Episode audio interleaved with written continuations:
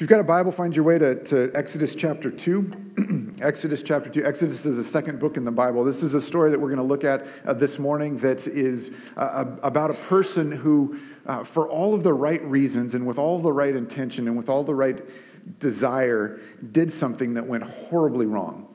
And there's only a couple of us in here that can relate to that, but it's a guy who really wanted to do the right thing and then just jacked up everything and everything got messed up. And we're going to look at how God is working in and through all of that to do much greater things. We started in Genesis because that's where the Bible starts. That's where God's story starts for us as we read His Word. And we've worked through Genesis over the last month and several weeks. And as we come to the end of March, we now entered into Exodus. We actually did two weeks ago, but we did a kind of a one off last week as I get to interview Terry. It was a great um, uh, Sunday. If you haven't listened to that, please go back and listen to it. It gives more kind of context and what's going on in the life of our church right now in Genesis, we found that, that God created, that, that humanity went sideways, um, that God is in this process throughout the rest of Scripture of restoring and redeeming and reconciling everything, us and all of creation, to Himself and to one another. And that's a very, very long story and takes a lots of turns and twists. Um, God decided to, to reveal Himself through a people by creating a people and promising to Abraham that he was going to make a, him a, a, nation, and through that nation he was going to reveal himself. There wasn't anything particularly special about that people, that it was God's choice. They didn't earn it, they didn't win it, they weren't first across the line and best, and so he chose them. He just chose them. And he says, This is going to be my people. I'm going to reveal myself through them. And we walked through the story of Joseph a few weeks ago as John Chang spoke, and uh, it was great to see that story uh, in new light the story of Joseph. Joseph is in Egypt now and his brothers um, are reconciled to him. And so they, they come to, to Egypt and move into Egypt and live there, and then they multiply. It says that God was kind to Joseph and his brothers in the midst of this Egyptian empire, and they multiply and multiply, and then the Egyptians realize, hey, there's a lot of them. Joseph dies, his brothers dies, it's several generations later, and they realize, look, there's a lot of these Hebrews, and we're the Egyptians, and we don't want them to overtake us, so we'll enslave them. Oh, and by the way, they'll build cities for us, and that'll be really great. And so they enslave the Hebrew people. And the Hebrew people cried out to God and said, God, free us. We don't want to be slaves. Nobody wants to be a slave. Free us. And God begins to work and move. And we, we walk into this story of this, this baby that's born. And this baby is born in, in, really unfortunate circumstances because this baby that's born is a male. And the, the king of Egypt, the Pharaoh of Egypt, has said one of the things that we're going to do to, to, stem the tide of this Hebrew growth and, and fruitfulness and multiplication is to, is to just take out all the boys. And so this particular baby is born in a time where there's this, this creed, this law was put into place that all of the Hebrew baby boys that were born were to be killed, to be murdered on sight when they're delivered and, and put in the, the river, to be drowned in the, in the river. And so um, this baby is born and named Moses.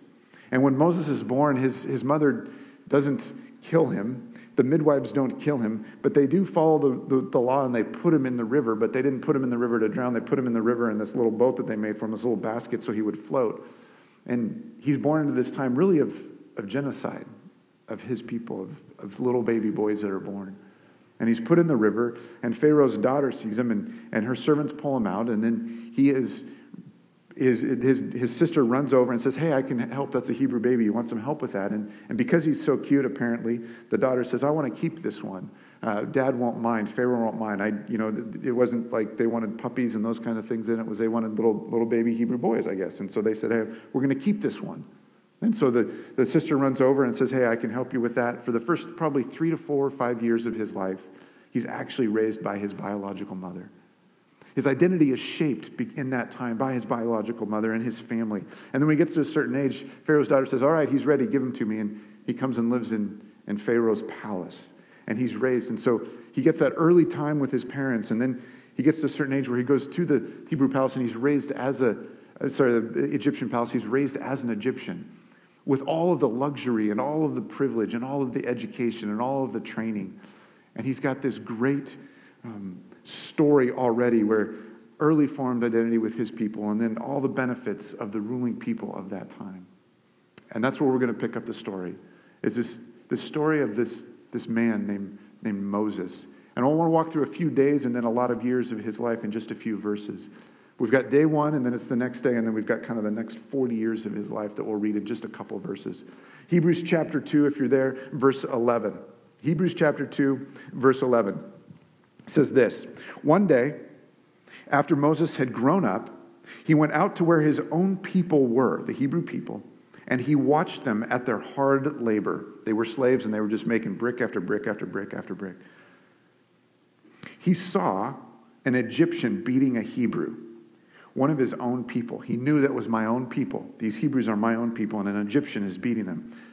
Looking this way and that, and seeing no one, he killed the Egyptian and hid him in the sand and hid him in, in the earth. He, he, he buried him in the sand. Uh, one day, Moses goes out, sees, hey, they're, they're working as, as slaves, and the slave drivers are, are probably whipping them and yelling at them and screaming at them and, and all that kind of thing. And off to the side, he sees one Egyptian uh, beating a, a, Hebrew slave. And, and, and something stirs in him. This, he's got this instinct that this is wrong, this is evil, this is unjust, and, and that's my people. And he, he looks around and, and makes sure there's nobody else can see him. And somehow he, he kills the, the Egyptian uh, slave driver guy and, and, then, and then buries him in the sand and, and freeing that, that one slave from his, his beating.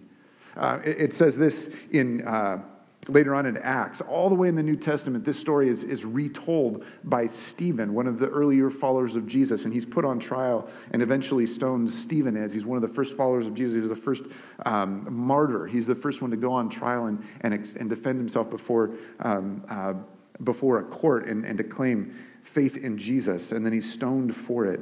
But he tells the story of Moses in telling the whole story of God that what we're doing, we're walking through Scripture. Stephen does that on trial. He says this in Acts chapter 7, verse 23. When Moses was 40 years old, so what we have here is we know that, that Moses was put in the river, then first three to five years of life raised in his own home, then it comes into the Egyptian palace, and he's trained. And it's not just like he's a teenager, early 20s, and he's ready to go out and explore the world. He's 40 years old. So he's fully Egyptian now, and he's got he's he's he's well into life. And it's at that point that he heads out to see what's going on to his people. At 40 years old, lived probably 35 to 37 years of privilege in the palace, and then goes out and sees his people. Moses, at 40 years old, decided to visit his own people, the Israelites, the Hebrew people.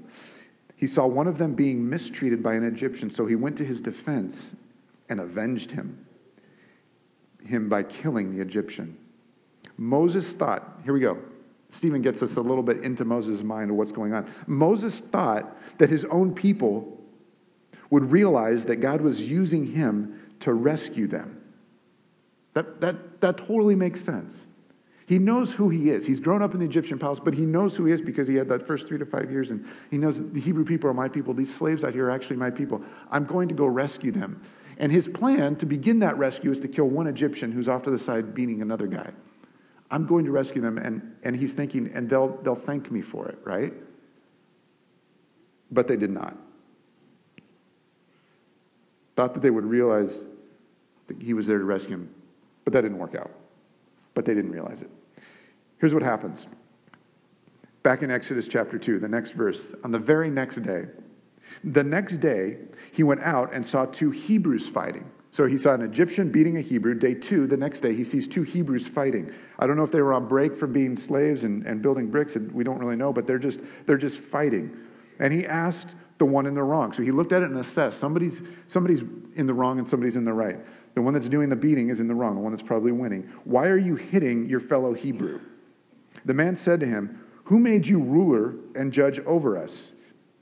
Are you thinking of killing me as you killed the Egyptian? Then Moses was afraid and thought, What I did must have become known.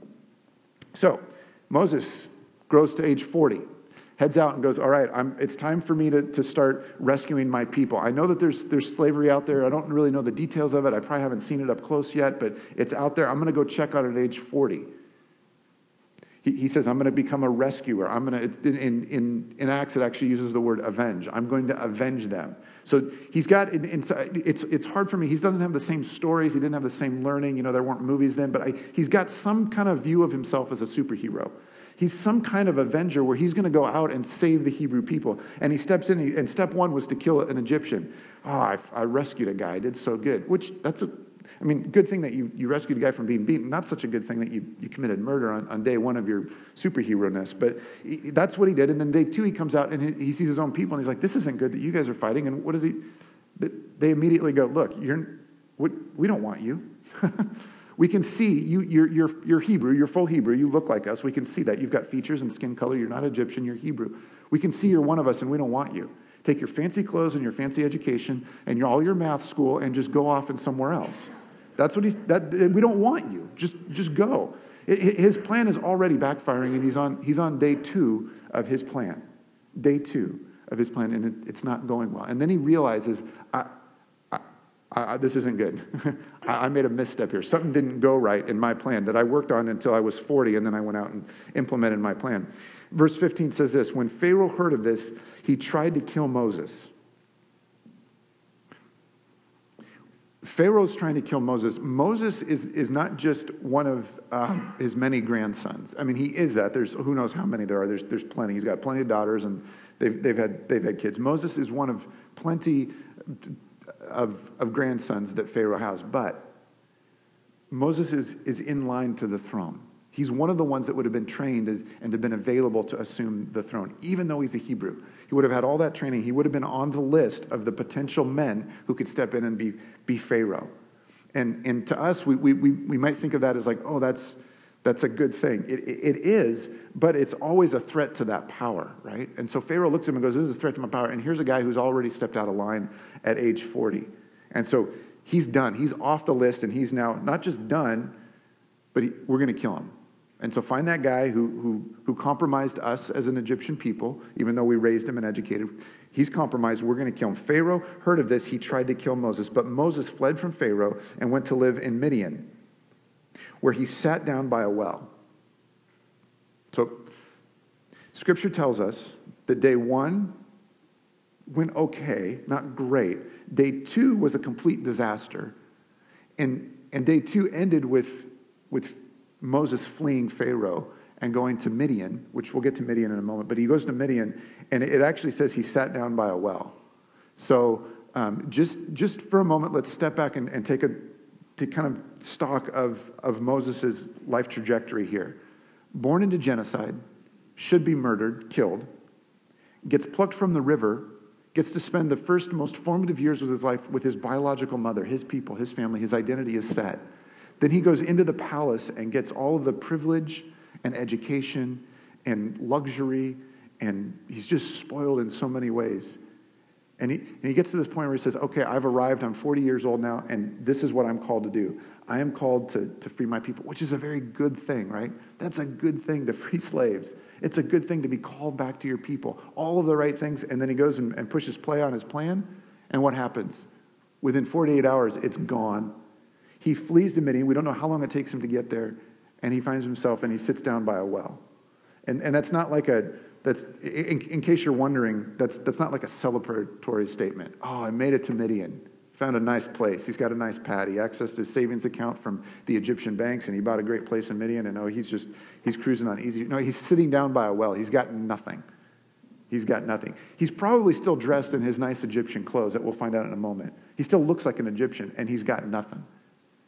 He's entered into obscurity, a failure. That's where we go in the span of just a, a few days. That's, that's Moses. That's where we get. Here's what happens next. Now, a priest of Midian had seven daughters. Moses is a single dude sitting by a well. This is, the story starts to turn a little bit. This is, this is a little hopeful, okay? A bunch of single women just show up. Now, a, a priest of Midian had seven daughters, and they came to draw water to fill the troughs uh, of, their, of their father's flock. Some shepherds be great if we could cue music for the bad guy right there. Dun, dun, dun, shepherds, bad guys show up. Some shepherds came along and drove them away. So the women come up with the flocks to, to get them water, and the shepherds drive them away. But Moses got up and came to their rescue and watered their flock. Good move, Moses. When the girls returned to Reuel, their father, who's later Jethro, if you know that story, Jethro, um, he asked them, Why have you returned so early today? So here's what happened. The normal routine for these gals is to, is to take their flocks over to get harassed by these shepherds and have to navigate that and deal with that and put up with that and, and, and then come back later in the afternoon. And that's the normal routine. They get home really early because Moses gets rid of the shepherds for them. He's, he's probably got some kind of like, you know, he killed the Egyptian slave holder, which is probably a pretty big, strong dude, and we don't know what Moses looks like, but he probably knows some kind of Egyptian judo. That's a real thing, and he probably uses it on the shepherds as well, and he's got some kind of skill, and he, he gets rid of them in some way. And so the dad is, dad's impressed, and he's like, whoa, whoa, whoa, gals. There's seven of you. There's not a lot of great guys around here. They, they answered, An Egyptian rescued us from the shepherds. He even drew water for us and watered the flock. And where is he? Like, I would love to see his facial expression when he asked that. Uh, you let him go? Um, why did you leave him? Invite him here to have something to eat. Moses agreed to stay with the man. That was a tough sell. Moses agreed to stay with the man. Uh huh. Yeah. Uh, who gave his daughter, I don't know if this all happened in the same night, but it's quite a day for Moses if it did. He gave his daughter Zipporah to Moses in marriage. Life's changing a little bit. Zipporah gave birth to a son, and Moses named him Gershon. Okay. Um, saying, I have become a foreigner in a foreign land. Okay. Moses shows up, sits down by a, well, and kind of probably pouts and takes stock of his life and is like, This is a, this is a I just made a complete and utter train wreck of my life. I've got to get safe. I got to get out. The reason he goes to Midian, Midian's not a desirable place, it's a barren land. They're fighting over a well, as you can tell. And instead of going to Canaan or the Promised Land or somewhere uh, up there, he goes to some barren place. It's today's Saudi Arabia. And he sits down by a well, kind of going, What am I going to do with the rest of my life? He shows up, he runs off some shepherds and saves some seven daughters, shows up at their place for dinner and gets married. And, and then has a son, uh, you know, presumably roughly nine months later. Names him Gershon, which is, you know, maybe that's a great name then. I don't, if, if there's anyone in here named Gershon, I, you know, no offense, but that's, that's kind of an odd name. And he picks that name because it means stranger in a strange land. The, the, the kid's name is literally stranger. That's not going to go well in middle school, but it, it, he says, I'm going to name my son this because this is my lot in life. So even though he's married, we're not told that, that he loves her or that she loves him at all. That never happens in Scripture. He names his first son stranger and he, he stays in this barren land for 40 years. His dream of being an avenger his dream of being a rescuer, his plan to save these people is done. It's over. He shut it down and he's going to live here for 40 years. And that's what he does. Before I read these next three verses, I, w- I want to just quickly point to three things I think we see in this text. It, it, it's kind of a brutal story. the, the, first thing we see this, and, and this story is not meant to to highlight this or point to it, but this is a, a truth that shows up over and over and over throughout Scripture. And, and the first thing that we see is this that you and I do not have the ability, the skill, the wisdom, the shrewdness to hide sin. We, we can't do that. that. That's one of the things that we see in the, Moses tries to hide, he buries him in the sand. He tries to hide doing something wrong and he can't do it. And, and it's this thing that shows up over and over and over through Scripture. We actually can't hide sin. And, and, and in saying that, I'm, I'm not saying, I'm not saying, this isn't even saying, in this story, in this narrative, what we don't find is, is the message, don't hide sin. It, it's not even saying that. It's not even saying you should not hide sin. It's just merely acknowledging that we can't do it. Now, even as we see that in this story and you hear me say those words, almost every single one of us in this room go, yeah, well, okay. I've done that before pretty well. I've done it for a long time. I've made it work. I've gotten by. In fact, there's, there's something I'm actually hiding right now that's, that I'm doing a pretty good job of hiding it. Um, I, I, I'm going to try to hide it a little while longer because that's easier and less painful than, than confessing it. We, it's just part of the human condition. We all do that. We, we think we can. And, and this is just a reminder, it's just a hint. You can't. It, it doesn't work. Um, I wish I had um, more, maybe, I don't know, time to work on this, or maybe it's just maturity. I, I don't know. But as I read this this week and sat on it and think about it and, and, and prayed about it, this, this picture kept coming to my mind. And so I just want to apologize to it up front but I, I, haven't come up with a better one yet, and, and maybe I will for the 11 o'clock, and, and then and we'll just put that one on the podcast. But the image that comes to my mind when I think about this is the image of when I was potty training my three sons. And if you're a parent, you've had this experience, and if you're not, don't let this make you scared to have kids. Kids are wonderful, it challenges you and makes you into a better woman or man. But when we were potty training them, we would have this thing, and all three of them had this experience. And and, and this one, and I'm not even going to use the name because I didn't ask for permission from him, but um, one of my three sons, when we were at grandma's house, when they were being potty trained, were running around to all of the things that grandma put out. There was, there was a video on the TV, there was toys laid out, there was snacks on the table. He was a toddler, he was in his diaper, wearing this, gearing up for potty training, wasn't quite there yet, but understood that there's this special miniature throne next to the adult throne, and they would get to use that, and there was treats involved and all kind of this. But he, but he had these, you know, his little toddler pants on and was running around and was sitting with grandma and grandpa talking, catching up, and look over, and, and what happened? We, we didn't make it to the restroom. Um, and it wasn't number one. And so there's this, there's this thing happening in the room, and it's literally in, in his pants. And we notice it in multiple senses. And um, as the dad in, in, in my parents' home, I took the initiative to, to deal with it. And so I began to uh, enter into a conversation, a dialogue with said son. And we're going to need to deal with this now. And the look on the face was, no, no. I'm going to I'm gonna play, and then I'm going to go over here, I'm going to get a snack, and then I'm going to go over here, and I'm going to I'm gonna sit, well, I'm going to I'm gonna stand and watch the video for a moment, and then I'm going to go over here. And I got lots of things to do. I don't have time to deal with that. Well, it, it seems to be that there's something wrong with, with you right now. We need to address this. No, I'm fine.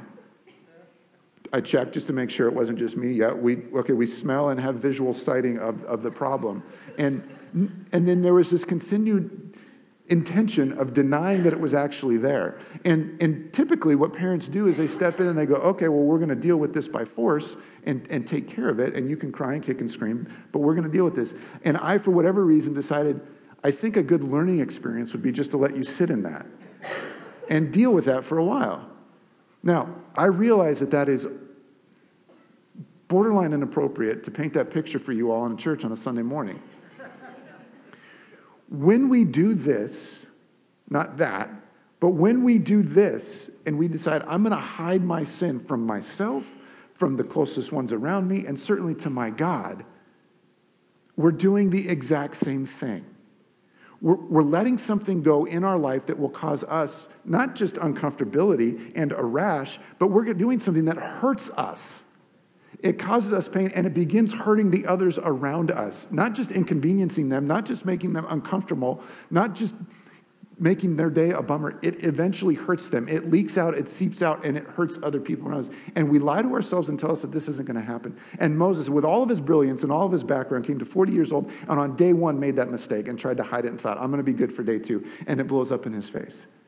And you and I are so much smarter and wiser and brilliant than Moses that we hang on for weeks and years and even decades in our life thinking that we're going to hide something from ourselves, others, and God. And it sits there on us and it harms us and it hurts us and it holds us back. Proverbs says this Proverbs 28, verse 13. Whoever conceals their sin does not prosper but the one who confesses and renounces them finds mercy. We live in a world. We live in a world that, that doesn't understand mercy and doesn't understand the gift that it is and the goal that it is and, the, and the, the hope that it is. And so we live in a world that thinks that we can prosper by concealing things that are wrong and bad. And in fact, we affirm those and celebrate those and promote those that actually do it really, really well. And God says, no, there's, a, there's actually a different way of life because there's actually a different kind of world. There's more than what you can see here. And when you confess it, you receive mercy. When you confess it, mercy is what happens. Now, there's, there's pain, there's uncomfortability, we have to deal with guilt and at times shame. And God says that all of that is going to be limited, and I want to take that away. That's what mercy is. And yet we in our humanity, in our humanness, we think if I can just withhold this and hide it, it's going to be better. And Proverbs says we don't prosper. We don't, we don't prosper in the way that God designs us to prosper and wants us to prosper. And yet, when we confess it and renounce it and put it out there, mercy is poured out to us. The second thing is this it seems at this point in the story of God, we're only in chapter 2 of Exodus, but it sure seems at this point in the story of God, in the second book of the Old Testament, it, it, it seems like failure is a precondition to be used by God for mighty and wonderful things. If you haven't been with us, go back and read the book of Genesis. Go back and read the book of Genesis and find a stellar guy or gal. It's going to take you a really long time. All of the characters are flawed, all of them are messed up. Adam and Eve blow it really, really early and run around try to cover themselves because shame enters into the human condition for the first time and they realize they're naked and want to separate themselves from one another. Noah does pretty good building the ark and all that, and then he goes himself, gets himself drunk and flashes everybody, and he's an embarrassment. And then we've got Abraham who lies about his sister when God told him, I'm going to protect you, and does these amazing things. He still lies and says, This is my sister, when in fact is his wife. And gosh, that, that makes a mess of him. And, and Jacob hardly does anything good. Jacob, find something good to Jacob. I mean, it, it's just this laundry list. And then we get to Moses, and Moses gets this great storyline and resume up to age 40. And then he goes out on the first day trying to be an avenger, and he blows it and makes a big mistake. Failure seems to be a precondition to be used by God. Gosh, that's good news. Isn't that good news? See, all of us, we, spend all of this time trying to make our lives look, look really good, or at least I do. I don't know, maybe you don't, but I, I want to look good. I want to accomplish things. I want to check things off my list. I want to do well. I want to score. If there's a test I take, I want to get an A. And so much of our world affirms that and celebrates that. And God says, No, there's actually another way. There's actually a different kind of world that I'm trying to bring into this world and renew it and remake it and do things. And I, I work with a different grid. I consistently pick people who have screwed up and made mistakes and made fools of themselves. Here's what this means if you're like in the, in the 100% on everything, if you just do everything right and hit it all right all the time, maybe if you're like in the 98th percentile, okay, you're like way up there and you're just awesome all the time. No, we'll just do A. If you get an A, Okay, if you get an A in life right now, and what we're going to do is we're not just going to make it 90 and above. We're going to be that really great professor that rounds up when you get an 89.5. So if you're an 89.5 or, or above, you actually you don't need to be here. I mean, Connor said it earlier. It's kind of inconvenience to take time out of our sunny Sunday and to be inside. And you don't need to be here. You, I mean, you're good to go. We won't look. We'll just keep looking up here at me. You, you can just kind of get up and slide out the back and go on with it. You don't need to be here. You've got it figured out. Good luck with that. Because number one is you can't hide your sin. So there's something in your life that's not right, and you're probably just carrying around in your pants and you don't want to deal with it yet. But you actually don't have an A. You're not an 89.5 and above. Every single person has messed up, has sin in their life, and is broken in some significant way. And if you're denying that, God says, You're missing out on mercy. You're missing out on freedom. You're missing out on forgiveness. You're missing out on wholeness because you can't make yourself whole. And so you can be dismissed for now if you're an 89.5 or up in your own mind. But man, for the rest of us, this is good news. But it's also challenge. And here's what it means none of us are disqualified from being used by God. And some of us have actually qualified ourselves more than others because we've consistently failed and, and said, God, I'm coming with nothing. I got nothing. Failure sure seems to be a precondition. I, man, I'm going long. I'm sorry. I need to finish this up.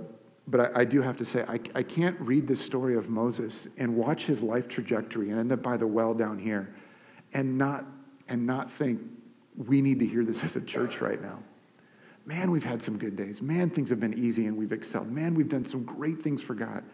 We've had people come in and say, Oh, you're a Hall of Fame church. Oh, that, thanks. Like, like we did that. No, God was working the whole time doing things. And then we had a season of struggle and plateau and decline. And okay, what if we actually stopped and went, okay, God, rather than, rather than thinking, oh, we got to pack up and be done and we failed in some way, what if we said, our, our struggle, and if we want to put failure on that in some way, our, our failure, what if that is, is something you're doing? You're opening us up an opportunity to, to walk with you in a new way and to become a new thing. Moses, for 40 years, hung out in Midian thinking he was done and not ever going to be a rescuer, an avenger, or any kind of great work of God. And then it, and then it changes. And he, the next very chapter is when God shows up, speaks to him in a burning bush. He becomes one of the 10 greatest leaders throughout the story of God in Scripture. But he had failed dramatically and significantly. The last thing is this God's ways are not our ways. We would win all the time, we would score 100 we would do it this way. We would show up and, and take out the Egyptian with our Egyptian judo and bury him in the sand, and, and then everybody would just flock to us and say, We're ready to rise up, and we'll take our, our, our tools and our weapons, and we'll overthrow Egypt and take over the known world at the time. And Moses, you'll be our king or our Pharaoh. Like that's how our plan would go. And, and God says, No, at 40 years old, you're going to go out into the desert and hang out for 40 years, and then I'm going to use you for the next 40 to do radical things for me. Because Moses, there's no way Moses would have brought his brother Aaron. He knew his brother, which is a pretty cool thing. Brought his Aaron into a war room they made up and lay out a map of the Hebrew tents and slave places that they lived and then say, hey, this is how we're going to do it and come up with these 10 plagues and this find this special stick, not just a normal stick, but a special stick that turns into a snake. And he says, this is how we're going to free the people. There's no way Moses would come up with that. And yet that's what God does. And so what we have is this radical story that humanity is told and retold in so many different ways. It says, this is a unique God that shows up and works in his way and not our way. Listen to the last three verses. Verse 23. During that long period, 40 years in the desert, the king of Egypt died. The Israelites groaned in their slavery and cried out, and their cry for help because of their slavery went up to God. God heard their groaning, and he remembered his covenant with Abraham, Isaac, and Jacob. So God looked down on the Israelites and was concerned about them. You know what's interesting in those last three verses? What's interesting is who disappears and who reappears. The last three verses of this chapter, Moses disappears. He's not mentioned. Who reappears for the first time is God. The name of God is not mentioned in chapter 2 until those last verses. And it comes at the end of Moses spending 40 years in the desert married to Zipporah and having a second son. And God is preparing him the entire time to come and be the kind of superhero that God wants to use not that Moses wants to be 40 years earlier. That God shows up. I read a Jewish author this past week who I respect and appreciate, but they're not a follower of Jesus. And they looked at this story, and their commentary on this story was about how Moses cared about justice, how Moses fought for the seven women, how Moses tried to negotiate between two Hebrews fighting, how Moses cared about justice and the reason he looked at it that way is because Jesus doesn't enter into his perspective on this story, because he's not a follower of Jesus, not a messianic Jew. But when we get to the end of the story and we know that it's all about Jesus and it's pointing to Jesus, we can look back on this and say, yeah, in, in Moses' flawed attempt to do the right thing, God was still working.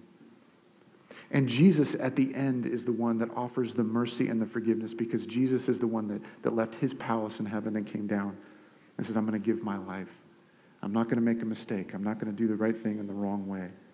I'm going to offer my life. And so, us in all of our failure, that gives us an opportunity to see how good God is. We come to this table over and over and over again, and I'm really sorry. It's supposed to be done in one minute. So maybe if you can run real fast to the table and sing really fast, maybe, maybe we can fit this in. But we're going to sing one last song, and sorry for going long, but I want to invite you to this table to be reminded that God is the giver of mercy, that God is the forgiver, that God is the restorer of all of our failure and all of our wrongdoing and all of our sin. When we go, Here it is, here's my life, use me.